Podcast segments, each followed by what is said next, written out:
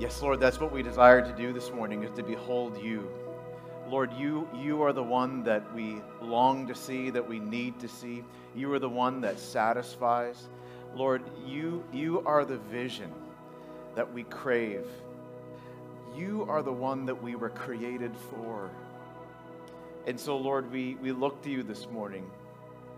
We ask you, Lord, for your grace to see, to open the eyes of our hearts to see wonderful things about you.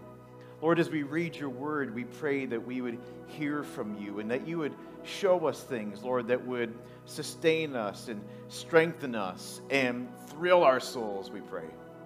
Lord, we ask this of you because we, we know that you're gracious and you're good. And you tell us to seek you. you. You tell us to ask you for good things. You are a father who knows how to give good gifts to your children. So we come this morning humbly but boldly asking, asking for you to come and to minister to us now, we pray. Lord, as we read your word, would you do in us necessary things? Lord, as we as we sit under the preaching of your word, I pray that you'd help me to be faithful to teach what your word says. Uh, and I pray, Father, that your Holy Spirit would have his way in us today. We pray this in the name of Jesus. Amen. Amen. Please be seated.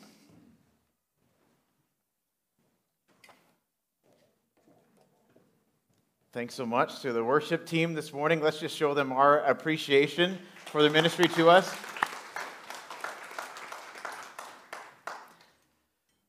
Well, before I preach this morning, and I will do that, it's the, my favorite thing to do. Uh, I do want to just take a, a few moments to uh, say a couple other things. Mainly, I want to thank you. Uh, first of all, thanks for the, the celebration for last Sunday. That was, that was just great. It was great to be able, I mean, never mind the occasion. It was just nice to see each other and spend some time together outside in the great outdoors. The Lord gave us a beautiful day. And, and um, I have to say, the coffee cart was a really nice touch. To, uh, I had more than one item from that cart. I know many of you did too. It's okay. It was all inclusive. But um, thank you for that. Thank you to the people who organized it. Um, and um, thanks for those of you who were able to come, and some of you just came for that. We're grateful to be able to see you, Leanne and I, and our kids. Uh, that was very special. Also, want to just thank you too for the generous gift that was uh, given to us uh, last Sunday. You're probably like, "What'd you get? What'd you get?" So there were some gift cards in there, and a really nice note as well. So. Uh, thank you so much for that generous gift that was presented to us by Sue on behalf of all of you. Just want to also acknowledge, too, that there's, there's many of you who have um, been reaching out to us over the last few weeks personally. And uh, I mean, more of you than I can count. Probably most of you. And uh, that's, that's just so meaningful to us. Thank you for that. For phone calls and letters and cards and emails and text messages and even some in person visits uh, and messages of other, of other kinds. Thank you for that. Just, you've been so gracious, uh, so encouraging and affirming in your words. Um, so we, anyway, this is just really meaningful to us. So we appreciate that. And we haven't, some of you written to us, we haven't got back to you. We probably look like jerks, whatever. We just, we're, we are, uh, take it as a sign of the fact that uh, there's many who are uh, reached out to us and just want to acknowledge that we've heard from you and your, uh, your words to us are heartfelt and uh, appreciated. I think the main thing, though, that I want to thank you for is the great honor of serving as your lead pastor for nine years. It's a privilege to serve the Lord Jesus Christ. There's nothing greater. And you don't have to be a pastor to serve him. If you're a follower of Jesus, you're on for serving him. But it's not lost on me that being a pastor and being a pastor in this church is, has been, an enormous privilege. It's a sacred trust that you've entrusted to me. It's a high honor that you've given to me. and I don't take that for granted. I don't know what you were thinking when you invited me here, but I'm really glad that you did. Uh, you have been a great blessing to us, to our family, this, this church, as I trust that we've been a blessing to you. I do have a great deal of confidence in the Lord regarding the future of Erindale. God has been faithful here to this church and in this church and through this church since long before I was even born. And we know that the Lord will continue because He's faithful. He, he will continue to guide you and He will provide for you as you pursue Christ together under His Lordship. As you pursue Him and you submit to His Lordship, He will be faithful to you. Just as you've seen over these many decades, and I have seen over these few years, the Lord is faithful and He is good. And so I have great confidence in the future of this church.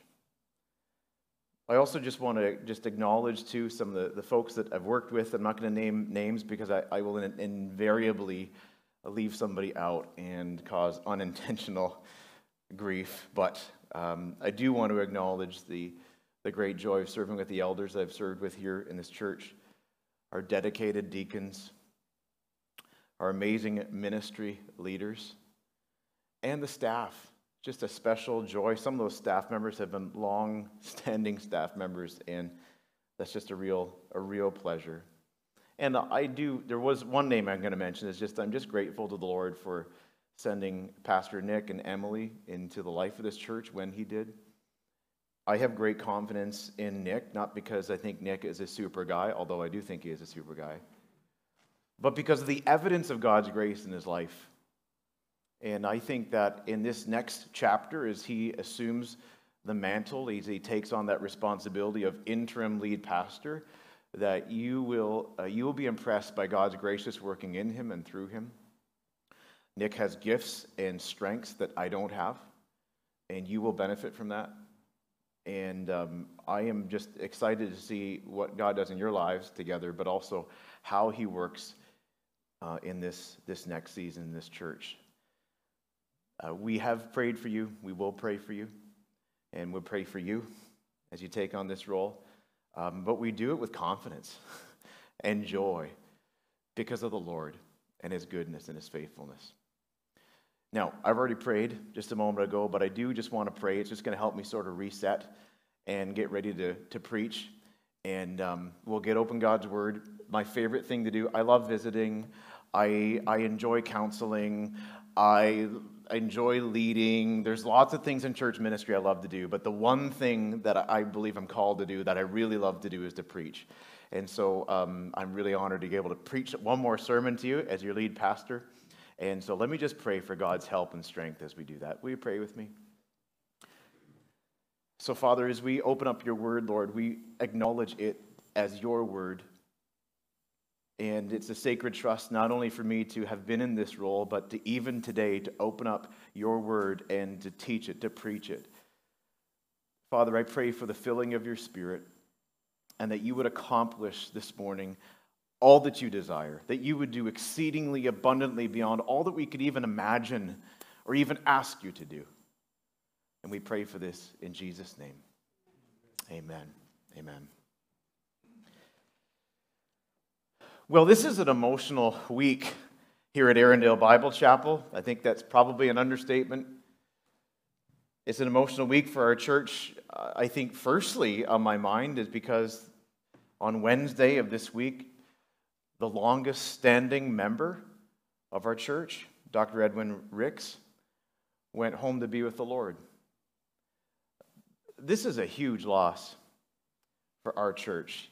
He was dearly loved and love the people in this assembly. And of course, so we, it's a huge loss for him, especially for we think of his, his family. We think of um, this morning, Michael and Brenda are on our minds and on our hearts. Um, we rejoice that Edwin's been promoted to glory. And so we, we grieve, we grieve with hope. But at the same time, there is, I mean, we're saddened by this. It's a, it's a huge loss for our church. So, I mean, that, that on its own is an emotional thing. Obviously, too, you add to that the reality this is my last Sunday, and um, quite apart from it being me, anytime a church, a, a, a senior leader, a lead pastor, uh, moves on from a church, that's an emotional thing. And there is a mix, there's a, a huge mix of emotions around that. I have a mix of emotions too, and I've shared that with many of you. So we've got we've got a senior saint promoted to glory, we've got a lead pastor moving on, and this is all on top of all the other things you got going on in your life. Right? I mean, these aren't the only two things that are happening. We've got you've got things going on in your life that are just part of the realities of living for Jesus in this world. There's there's spiritual struggles that you are uh, encountering. There's there's family pain that you are enduring. There's satanic opposition around you. There's, there's practical and personal needs that are just, just very real to you right now. And, and you combine all these things together, and it's, you to say it's an emotional time is a bit of an understatement. You combine these together, it can begin to feel like it's all just a bit too much. It can be quite depleting, even overwhelming. It's for these reasons that I think that our scripture text today is incredibly timely because it, it's, it does for us, I think, the one thing that we need. It's, it is, I think, an answer to Erin's prayer just a few moments ago when she led us in prayer here, where she asked that the Lord would, would fix our focus on Him, that He would show Himself to us. Well, this text is a revelation of Jesus to us, showing us something of His glory, of His beauty, moving us, is designed to move us to rejoice in Him. The one thing we need is we need to see Jesus. We need Jesus. And so, our scripture text today, that's what it is, that's what it's for, that's what it does. And I want you to see it with me. Would you turn to Revelation chapter 1? The book of Revelation, chapter 1, and our focus this morning will be especially on verses 5, 6, and 7, but just for context, we'll read from verses 4 to 8. Revelation chapter 1, verses 4 to 8. The title of my sermon is Rejoicing in Christ. And that's what I want to do with you this morning is to rejoice in Him, to get Jesus in our focus. Um, the series we've been working on this month, we've just called it Exalting in the Greatness and Goodness of God. And in this series, we've been looking at some New Testament doxologies. Remember what doxologies are, right? They are ascriptions of praise to God. Only our text today is particularly an ascription of praise to Christ. It's focused on Jesus. And you'll, you'll see what I mean as we read it. Now, as we read, we're going to be looking for, I'm going to highlight for you four reasons that John, the author here, gives us to rejoice in Christ. So let's, let's read the text, we'll walk through it, and we'll see, see if you can see some reasons as we read to rejoice in Christ. In fact, you may see some reasons that I don't even mention this morning. So you, may, you want to make a note of that too. But let's read and be watching for reasons to rejoice in Jesus Christ. Revelation chapter 1, beginning at verse 4. John, to the seven churches that are in Asia, these, these seven churches, sorry, just to pause for a second, these seven churches are real historical churches but as we read about them in the book of Revelation, we can see that what's said about them is applicable to, to all churches. And so these are the churches that it, he's referring to. John to the seven churches that are in Asia, this modern day Turkey. Grace to you and peace from him who is and who was and who is to come. That's God, the eternal one and from the seven spirits who are before his throne. I spent a lot of time this week trying to figure out what the seven spirits are. Here's my conclusion I'm not 100% sure. But my, my position is that it's in reference to the Holy Spirit. It's talking about the Holy Spirit. Seven, the number seven, is often the number of perfection. We see it in Revelation repeated again. And I, I think that it's it's in reference to the Holy Spirit. So grace and peace, grace to you and peace from him who was and who from who, who is and who was and who is to come, from the seven spirits who are before his throne, and from Jesus Christ, the faithful witness, the firstborn from the dead. Why is he called the firstborn from the dead? Because he arose from the dead, right? You say, well, wasn't Lazarus raised before Jesus and the, other, the little girl that he raised? Yeah, but he was the first to be raised from the dead, never to die again. To have this glorified body, which, by the way, he's going to give to you in a coming day. Isn't that exciting? So he's Jesus Christ. He's the faithful witness because he, he represents God perfectly because he is himself God. He's the firstborn from the dead. And notice, he's the ruler of the kings of the earth. So he's the one enthroned. There's big names in politics and in, in world government today, but over and above them all is Jesus. He rules over them all. Now, now we're getting into the doxology, okay? Now, be watching. You might, you're like, I'm already writing down things to rejoice in about Jesus. That's great. You make your list. But I got four things here that is in this doxology, okay? So look at verse, the middle of verse 5. It's a new paragraph in my Bible that says, To him who loves us and has freed us from our sins by his blood and made us a kingdom, priests to his God and Father. To him be glory and dominion forever and ever. Amen. Behold, he is coming with the clouds, and every eye will see him, even those who pierced him, and all tribes of the earth will wail on account of him. Even so, amen. Then, verse 8 I am the Alpha and the Omega. If the Bible was originally written in English, what would it say? I am the A and the Z, right? I'm the beginning and the end, and all the letters in between. In other words, it's a reference to his, to God's sovereignty and his supremacy over all things in all times. Notice on the back of the auditorium up above there, if you're under the overhang, you can't see it. You'll have to check it out after. But see that thing up there? In my nine years here, I can't tell you how many times people have stopped me and asked me, What is that thing up there? It's the Alpha and the Omega, the A and the Z, the beginning and the end.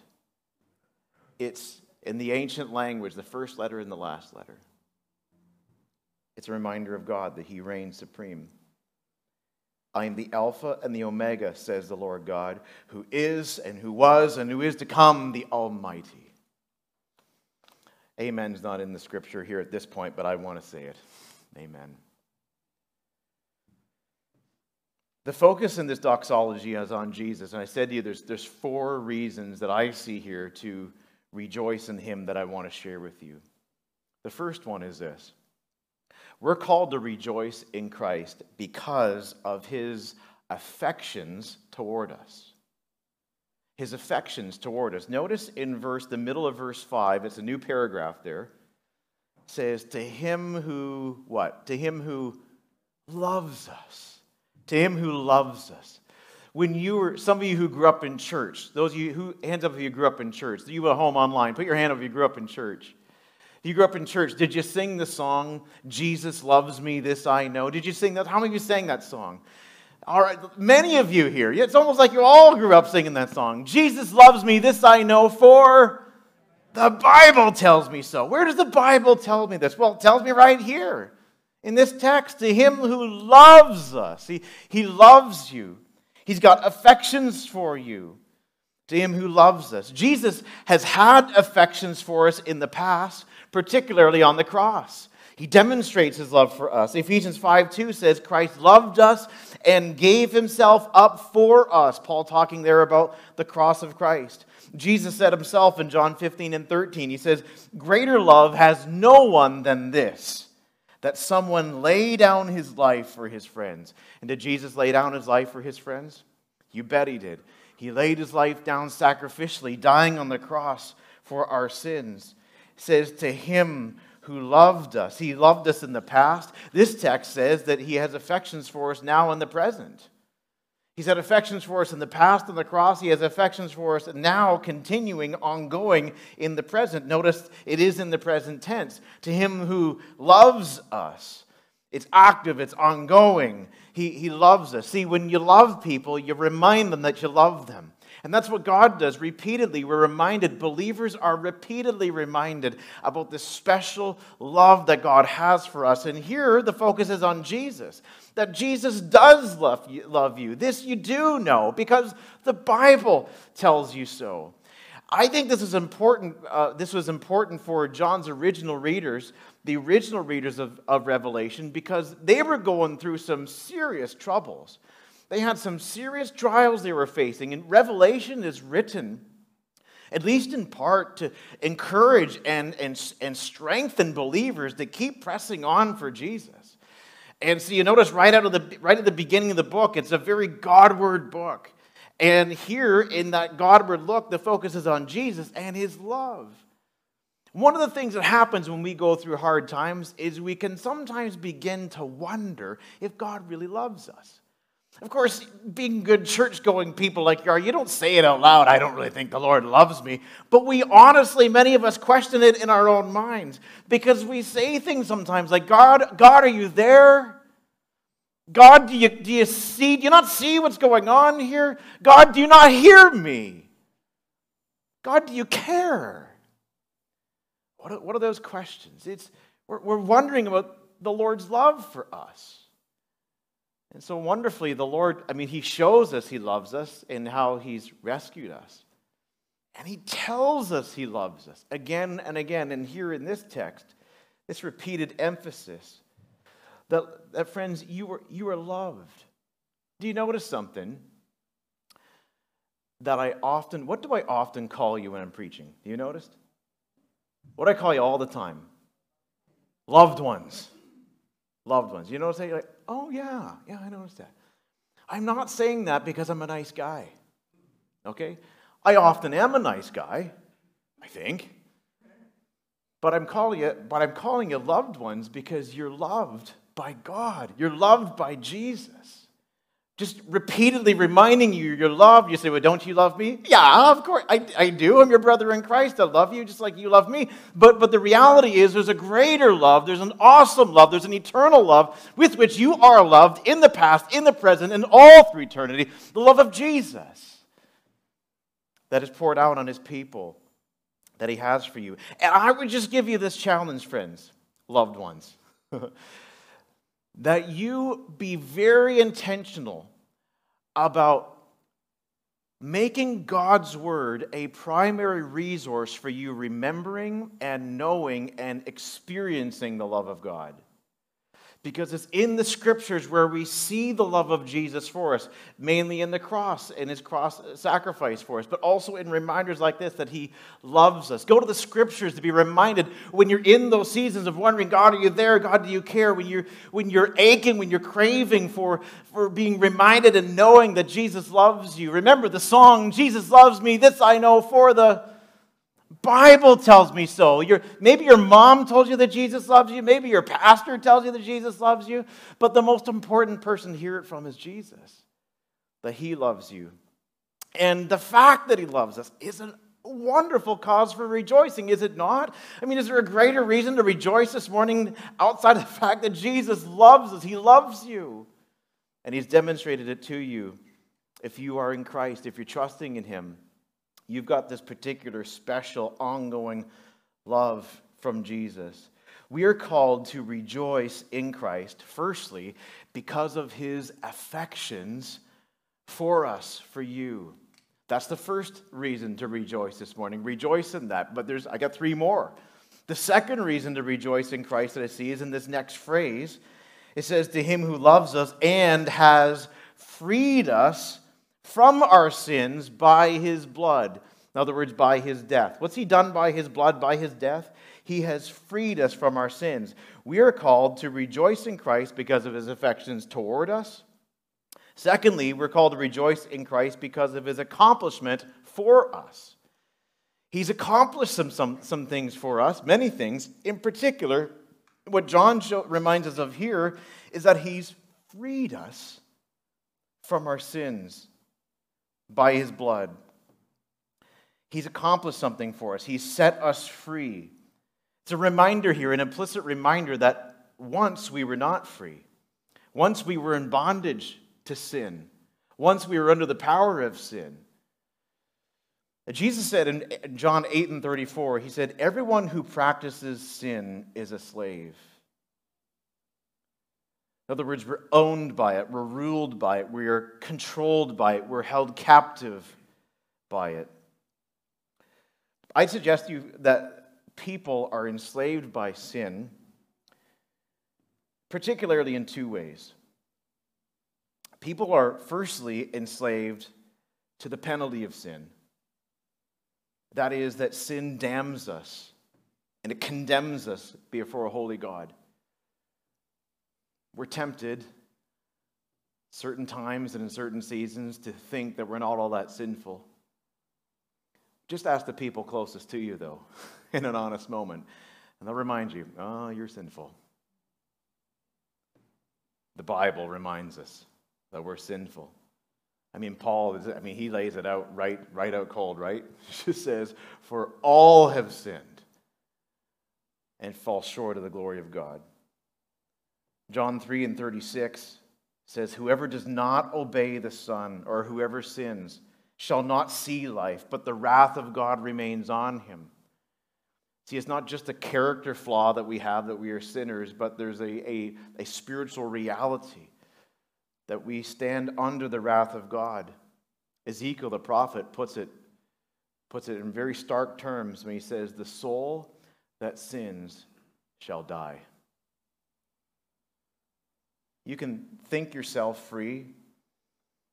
You can uh, think yourself to be in a good place apart from Jesus Christ. You can look at the gospel message and at uh, the Christian faith and say, well, that seems binding and limiting. I would prefer my kind of freedom. You can think that, but the Bible says that there's a way that seems right to people that ends in death.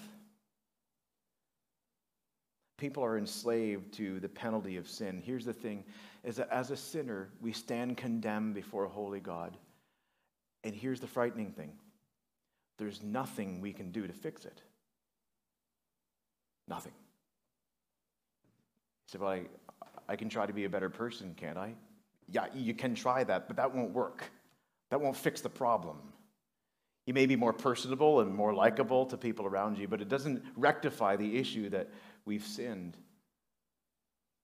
And we are in bondage under the penalty of sin. We're held captive. It's, it's, like we're the captive held by terrorists in the middle of nowhere. And our, and our government does not negotiate with terrorists. And our family, as, as much as they would want to rescue us, don't have the ransom money. They don't even know where we are. There's nobody coming. And we can scream at the top of our lungs, let me out. But there's no one who hears us. And there's no one who comes. That is our spiritual condition, except for Jesus except for Jesus. Because he hears us and he sees us and he's made a way for us. He's the one that's come and he's paid the ransom price. Jesus himself said, The Son of Man came not to be served, but to serve and to give his life as a ransom for many, to pay the penalty to set us free from our sin. He's the one that frees us from the penalty of sin. How does he do that? How does he do that? He says in the text here, by his blood, by his death. He sets us free from bondage to the penalty of sin. The other way that we are enslaved to sin is to the power of sin. It's got control over us. It's, there's this devastating power that imprisons us. James says this, James 1 and 14. Each person is tempted when he is lured and enticed by his own desire. James is alluding here to the, the dominance of sin in our lives that produces desires to keep on sinning, that keeps us from desiring Jesus, keeps us from humbling ourselves before Him, even blinds us to His beauty. And so many do feel themselves free. I'm free to choose to do what I want to do. But that's not true freedom. One pastor illustrated this way, and I found it helpful. It's like the skydiver who's plummeting from the plane with the parachute on his back. And he feels in that free fall and the wind and the view, he feels tremendous freedom. And he can shout at the top of his lungs, I'm free. But what he doesn't know is that his parachute is defective. And he'll pull the cord and it won't deploy. And in a few moments, he's going to crash into the earth. Question for you Is he really free? No, he's not. But that's the quote unquote freedom that many people walk in today under the power of sin and they, uh, they're blinded to the beauty of Jesus and, and, and bound in their own desires, not desiring Him, but desiring to keep on going their own way. And many of you can testify, I was there. I remember being there in my life, but then something happened. What happened to you? You heard the truth, you heard the gospel, and by the grace of God, something happened in you. God granted you repentance. He granted you faith, and you trusted in Jesus, and you turned to Him, and you, you saw and you understood that He died to pay not only for the penalty of my sins, but He died to free me from sin, that I'm free to live for Him and, and free to live forever. And the reality is, is that through Jesus, through His death, He's purchased for you real, bona fide freedom. The kind of freedom where He gives you a new heart to, to desire what He desires, a new heart to love Him like you could never before. He opens your eyes to, to see things that you couldn't see. He, he gives, you, gives you a purpose to live for Him. It's not a perfect life. You still face temptations. But now that you have Jesus, it's a changed life radically. And many of you can testify to that today, can't you? Why has that happened? How did you get here? You got here because of Jesus. And He's purchased you this freedom. Freedom from sin, from its penalty and its power, is not something we can conjure on our own, but is given to us by Jesus. And that's why he died, to set you free. To him who loves us and has what? Has freed us. He's freed us from our sins by his blood. There's two reasons we're called to rejoice in Jesus. Third, we're called to rejoice in Christ because of the assignment he gives us. The assignment he gives us. Remember, we talked a couple weeks ago about the purpose that we have in the Lord. And, and here we're reminded of that, aren't we? To him who loves us and has freed us from our sins by his blood and made us a kingdom. He's done something with us, he's made us a kingdom. Us as believers, we are part of His kingdom where He rules, and because of His work in us, we gladly serve under His kingship. And as part of His kingdom, our role is that of priests. Do you see that in the text? Do you see that in verse 6? He's made us a kingdom, priests to His God and Father. To Him be glory and dominion forever and ever. He's made us priests. Now, I, I wonder what comes in your mind when you hear the word priest? My guess is what comes in your mind is an image that is not what the author means. When I think of a priest, I think of robes, I think of ceremony, I think of uh, religious rites. And I'm not saying that it's all bad, I'm just saying that's what comes into my mind when I think of a priest. That's not what comes into John's mind when he's writing this. When he thinks of a priest, he thinks of one who serves God by representing God before the people. He thinks of one who, who is not only a, is, is, a, is an ambassador for God, would be another parallel picture. Someone who represents God before the people. That's what a priest does. They represent God before the people, represent people before God. Now, this is reflective of our assignment. Because this is what we're, we're called to do. We, we are, as priests, if you're a follower of Jesus, you're a priest, and you are entrusted with God's message. You're entrusted with a great treasure. You know this that, that as a priest, as a follower of Jesus, you are you are a priest. Okay, get used to that. You're a priest. And you are in that role entrusted with a great treasure. Paul referred to it as a treasure. He said, We hold this treasure in jars of clay. The jars of clay, in terms of our bodies, we are frail and weak, but we've got this treasure that's given to us that's uh, by, by God. What's the treasure? The treasure is the gospel, it's the good news. The Holy Spirit is a treasure. Knowing Jesus is a treasure. There's many things that are treasured, but in this context, it's, it's the gospel. It's the, the good news about Jesus. We are entrusted with a mission of, of sharing with people the best news that there is in all the world. that there's life to be had, abundant life. It's a great, great treasure. Loved one, do you have any sense this morning? Do we have any sense of the high honor, the high privilege that's ours to be priests for the Lord Jesus Christ, who represent Him in this world? What an awesome privilege. We, we have a great treasure with which we're entrusted. Uh, a colleague of mine that I went to school with was telling me one time that he was doing some academic research on Jonathan Edwards, the, the theologian Jonathan Edwards. Now, if you're not familiar with that name, um, Edwards was, I mean, he was a giant in Christian history. 18th century pastor and revivalist preacher, and really a great thinker. I think it's, Edwards is probably, arguably, the greatest mind that America ever saw. Edwards was a prolific writer, and Yale University is where many of his original writings are housed.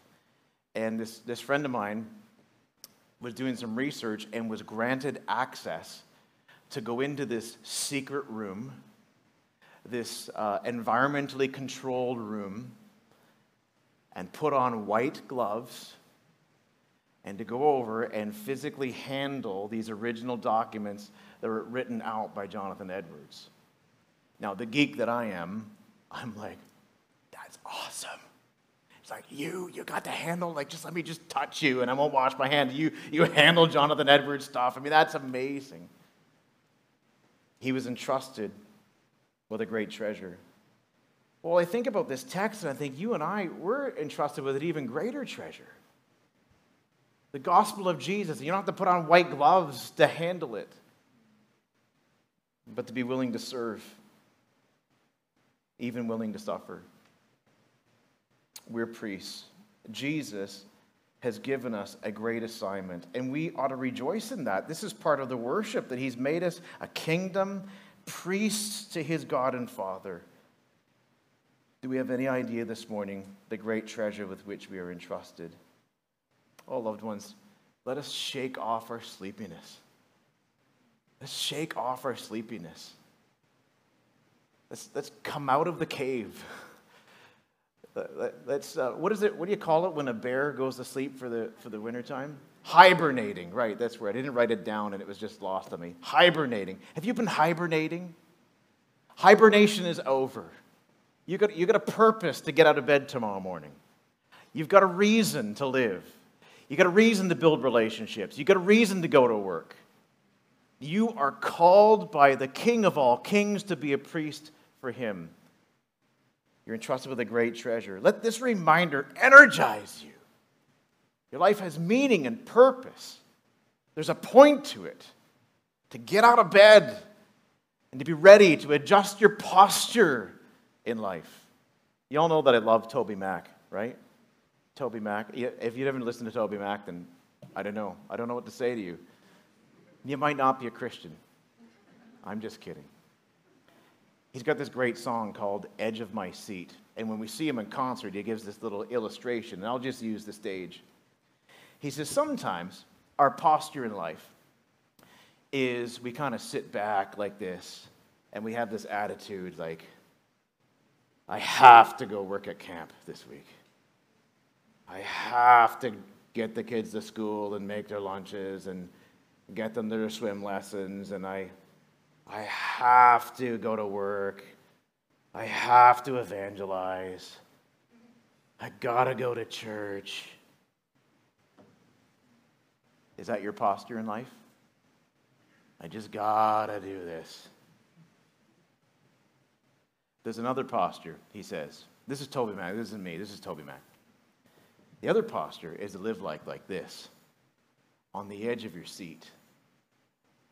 I get to go into the world today as an ambassador for Jesus. I get to go to camp today, to, this week, to, to tell them about the Lord and to show the love of Christ. I get to serve my family today. I get to live in this neighborhood as an ambassador for Christ. I get to see what God is going to do today in me and through me and for me for his glory. I get to do it. So he's got this song.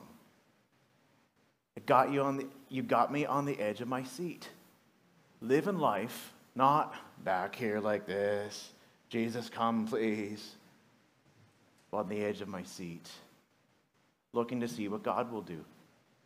This is what Jesus has given you. This is what we're called to. It's a reason to rejoice for the assignment that He has given us to be priests unto Him. Do you get a sense of that? What's your posture going to be tomorrow? What's it going to be? Get a little bit up on the edge of your seat to see what God will do. Say, Lord, help me. Help me to have that posture. Forgive me. I've been sitting back with my arms folded and grumping and complaining. It's understandable. There's lots of things to be grumpy and complaining about. But hey, hey what, what if we just get a little to the edge of our seat?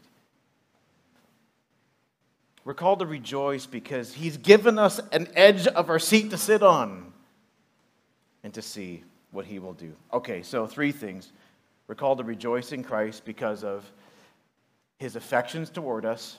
His, it's on the screen. This is handy now, too. I don't have to shuffle back through my notes when I draw blanks like I do all the time. His affections toward us, his what? His accomplishment for us, his assignment he give, the assignment he gives us. Now, fourthly, we're called to rejoice in Christ because of his anticipated return his anticipated return. You can't read Revelation without thinking to yourself, we should anticipate his return. Look at verse 7. Behold, what is, what is behold, what, that word? What's that doing there? It's getting our attention, right? When you say behold, nobody really says behold, but when you read behold, it means, hey, hey, listen, pay attention, look up here. Behold! Behold what? He is coming. He's coming with the clouds. I don't think it means a cloudy day or storm clouds, but the clouds in Scripture is the Shekinah glory of God. As Christ ascended in a cloud, a cloud of glory, he will return. He's coming with the clouds. It's talking about his glorious return. He re- he's coming with the clouds and every eye will see him. Do you see that Jesus is coming? It's to be anticipated. He's, he's going to return. And, and I mean, we, we could say a lot about the return of Jesus. We could preach a whole sermon on the return of Jesus. And we could talk about the fact that his return is going to be real. Like it's really actually going to happen. He's really going to return. Acts 1.11, the angel said, this Jesus who was taken up from you into heaven will come in the same way you saw him go. He's, he's going to come back. So he just as he really was born and lived a sinless life and died on the cross and was buried and resurrected, resurrected, just as all those things really happened and we believe they really happened, so also he really ascended into heaven. And so also he's going to return one day. Really, truly. We, we could talk about the reality that his, his return will be physical. Jesus will physically, really come back and he will reign and rule. And we can even have a great little series on working out and, you know, how, what the order of all those things is going to be. I'm not going to do that this morning. I don't have time. But, but we can talk about the reality and the physicality of his return. We can talk about the suddenness of his return. Jesus himself said, Luke 12 and 40, you also must be ready. For the Son of Man is coming at an hour you do not expect. Sudden, right? When you don't expect something, it's like, whoa, you're here already. Oh, I mean, I knew you were coming, but ah, now you're here. That's what it's going to be like. Suddenly, he's going to come. Many have predicted when Jesus would come, but they've got one thing, they've got all of them have one thing in common.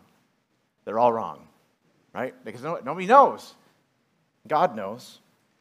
But Jesus says, when he comes, it's going to be like in the days of Noah. For as were in the days of Noah, Matthew 24, so will the coming of the Son of Man, will be the coming of the Son of Man. For as in those days before the flood, they were eating and drinking and marrying and giving in marriage. You say, what's wrong with that? Nothing. It's just that they're just living their lives not caring about God and ignoring Him. They did all that until the day when Noah entered the ark, and they were unaware, Jesus says, until the flood came and swept them all away. So it will be the coming of the Son of Man. It will be sudden. Now you say, now that kind of puts a chill on things, doesn't it? Well, there's two sides here that I want to emphasize for you about the return of Jesus. For believers, are you a believer? For believers in Jesus, if you're trusting in Jesus, the return of Christ will be glorious. It'll be glorious. Your faith will be sight your sufferings for Jesus will all be vindicated. There'll be no more waiting, there'll be no more longing, there'll be no more struggling. You'll be like him because you'll see him as he is. And it's important, friends, that we live our lives in anticipation of his return. Faithful Christians have their eyes on the future and the return of Jesus because it's going to be glorious. Can't can't you just wait? Just can't wait for that day when Jesus will come again. For those who love and follow Jesus, the return of Christ will be glorious. But for those who do not love and follow Jesus, for unbelievers, John says here in this text that the return of Jesus will not be glorious, but it will be grievous. Do you notice how he describes? Notice how he describes people's response to the return of Jesus. Behold, he is coming with the clouds, and every eye will see him. Even those who pierced him. We can think of those maybe who crucified him. Or how about those who persecute his people or belittle his people? Or even just belittle him and ignore him and his lordship. Every eye will see him, even those who pierced him. And notice, all the tribes of the, of the earth will wail on account of him. They will wail, they will mourn, they will grieve loudly on account of him. What does that mean? It means they won't be happy to see him. It will be a, a, sorrowful occasion. Why? Because when Christ returns, for the believer, it will be vindication and victory. But for those who reject him, there will be separation and judgment. Let me illustrate it for you this way. And this isn't the first time you've heard me use this illustration, as is the case, I know, with many of my illustrations. On the first Palm Sunday, Jesus made his way into Jerusalem. And you Bible experts, think through the animal kingdom. What was Jesus riding when he came into on Palm Sunday into Jerusalem? One week before his crucifixion, he was riding something. Was he riding a peacock or an ostrich? What was he riding? A donkey. He was riding, how many of you knew that? He was riding a donkey. All right, good. So you get the point for your team. He was riding a donkey. No, a baby donkey. That's right, a baby donkey. And I think, no, why a donkey? Well, I don't know, maybe there weren't many animals around. No, no, it was very intentional. You see, in the ancient Near East, a, a donkey is a symbol of peace. When Jesus came to Jerusalem, the first day of Holy Week, he came humbly with a peace loving approach. Because, see, Jesus came into the world to make peace between sinful people and God. That's where we are right now. We're in a season where Christ has come in peace to offer peace between you and God. And there's, you can have a peace treaty with God. And the terms of the treaty is that you would lay down your rebellion and humble yourself before Jesus, repenting of your sins and looking to Jesus alone, by faith alone, as the means of your forgiveness and peace with God. And if you do that, and many of you have, then you will have peace with God now and forever. On Palm Sunday, Jesus came riding a donkey, a symbol of peace. In the end, John says in Revelation 19, verse 11, when Jesus returns, he presents Jesus as riding an animal again, but a different animal. On Palm Sunday, Jesus came into Jerusalem riding a donkey, but in the end, in Revelation 19 11, Jesus is not riding a donkey. What animal is he riding when he comes back? A horse. He's riding a horse. John, um, Revelation 19:11 then I saw heaven open and behold a white horse the one sitting on it is called faithful and true and in righteousness he judges and makes war what's the symbol of the horse it's a symbol of war it's a symbol of judgment judgment against who against all who do not obey his gospel, but choose to persist in their own way in rebellion against the one true sovereign God. You see what I mean when I say, for unbelievers, the return of Christ will be grievous. There's many today publishing books under the umbrella of Christianity who have great influence who would want to push this aside and say, you know what, actually, in the end, everybody's saved. Everybody gets saved in the end. I would submit to you, loved ones, that you cannot honestly read the book of Revelation, even our passage this morning, and conclude that. Universalism is a myth. The truth is, is that it will be glorious for some and grievous for many. Question When Jesus returns, what will it be for you? I want you to know this morning that it can be glorious. But you must turn to Him. And I'd invite you to do it, to turn to Him, to trust in Him. And my dear friend, you who are trusting in Jesus, get ready because it's coming. We're one day closer to seeing Him. Not merely with the eyes of our hearts, as I trust we're seeing Him today, with the eyes in your head. And what a day that's going to be. Loved ones, we're called to rejoice in Christ for four reasons here. Do you remember what they are? Because of his affections toward us, his accomplishment for us, that he's freed us from sin, the assignment he gives us, and his anticipated return. All of these things are causes for us to rejoice in him. Now, pastoral question What do you think would be a fitting response to reading a passage like this? I don't know about you, but it seems to me that the most fitting response that we could have would be to worship Jesus, to, to worship him, to, in, in view of these things, to exalt in him, to rejoice in him. And so, what I wanted to the, with you this morning as we close is to worship Jesus in the way that He's prescribed for us through the Lord's Supper.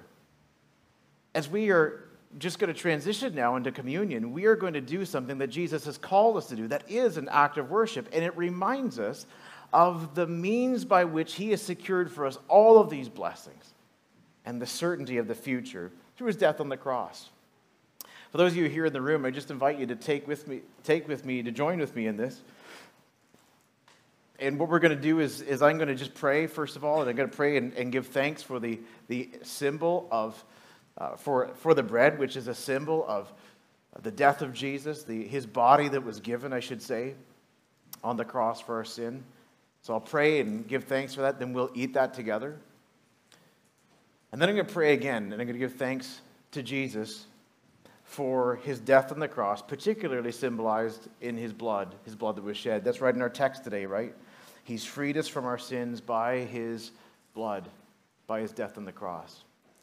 And as we partake of this this morning, what we're doing is this we are, we are proclaiming by faith the fact that Jesus died for me, he died for us. We're proclaiming that. If you're not trusting in Jesus today, if you don't know him as your personal Savior, I would, I would ask you to actually not participate with us. I'd encourage you to observe and to reflect upon what it is you've heard and what it is you're seeing, because what you're seeing is a visible proclamation of the greatest news you'll ever hear that you can have peace with God through Jesus Christ. And it would be, I can't think of a better way to close out my ministry here than to be able to lead you into a relationship with Jesus. I'd love to talk with you, to pray with you after the service. There's others here who would be glad to do it. If you're watching at home, We'd love to hear from you. Just, just go to our website, erindale.org, scroll to the bottom of the page. There's an easy to use form there for you to use. Just say, I want to know more about knowing Jesus. I need this Jesus. And we will get in touch with you and help you to know and learn more about him. So if you don't know him, we just ask you to observe. But if you do know him, then will you join me now in prayer? Lord Jesus, we look to you today and ask you to refresh our joy in you as we partake now with thanksgiving of this emblem, the bread. Reminds us of you, you, your physical body that you gave on the cross for our sins. We eat this now in worship of you together. Amen.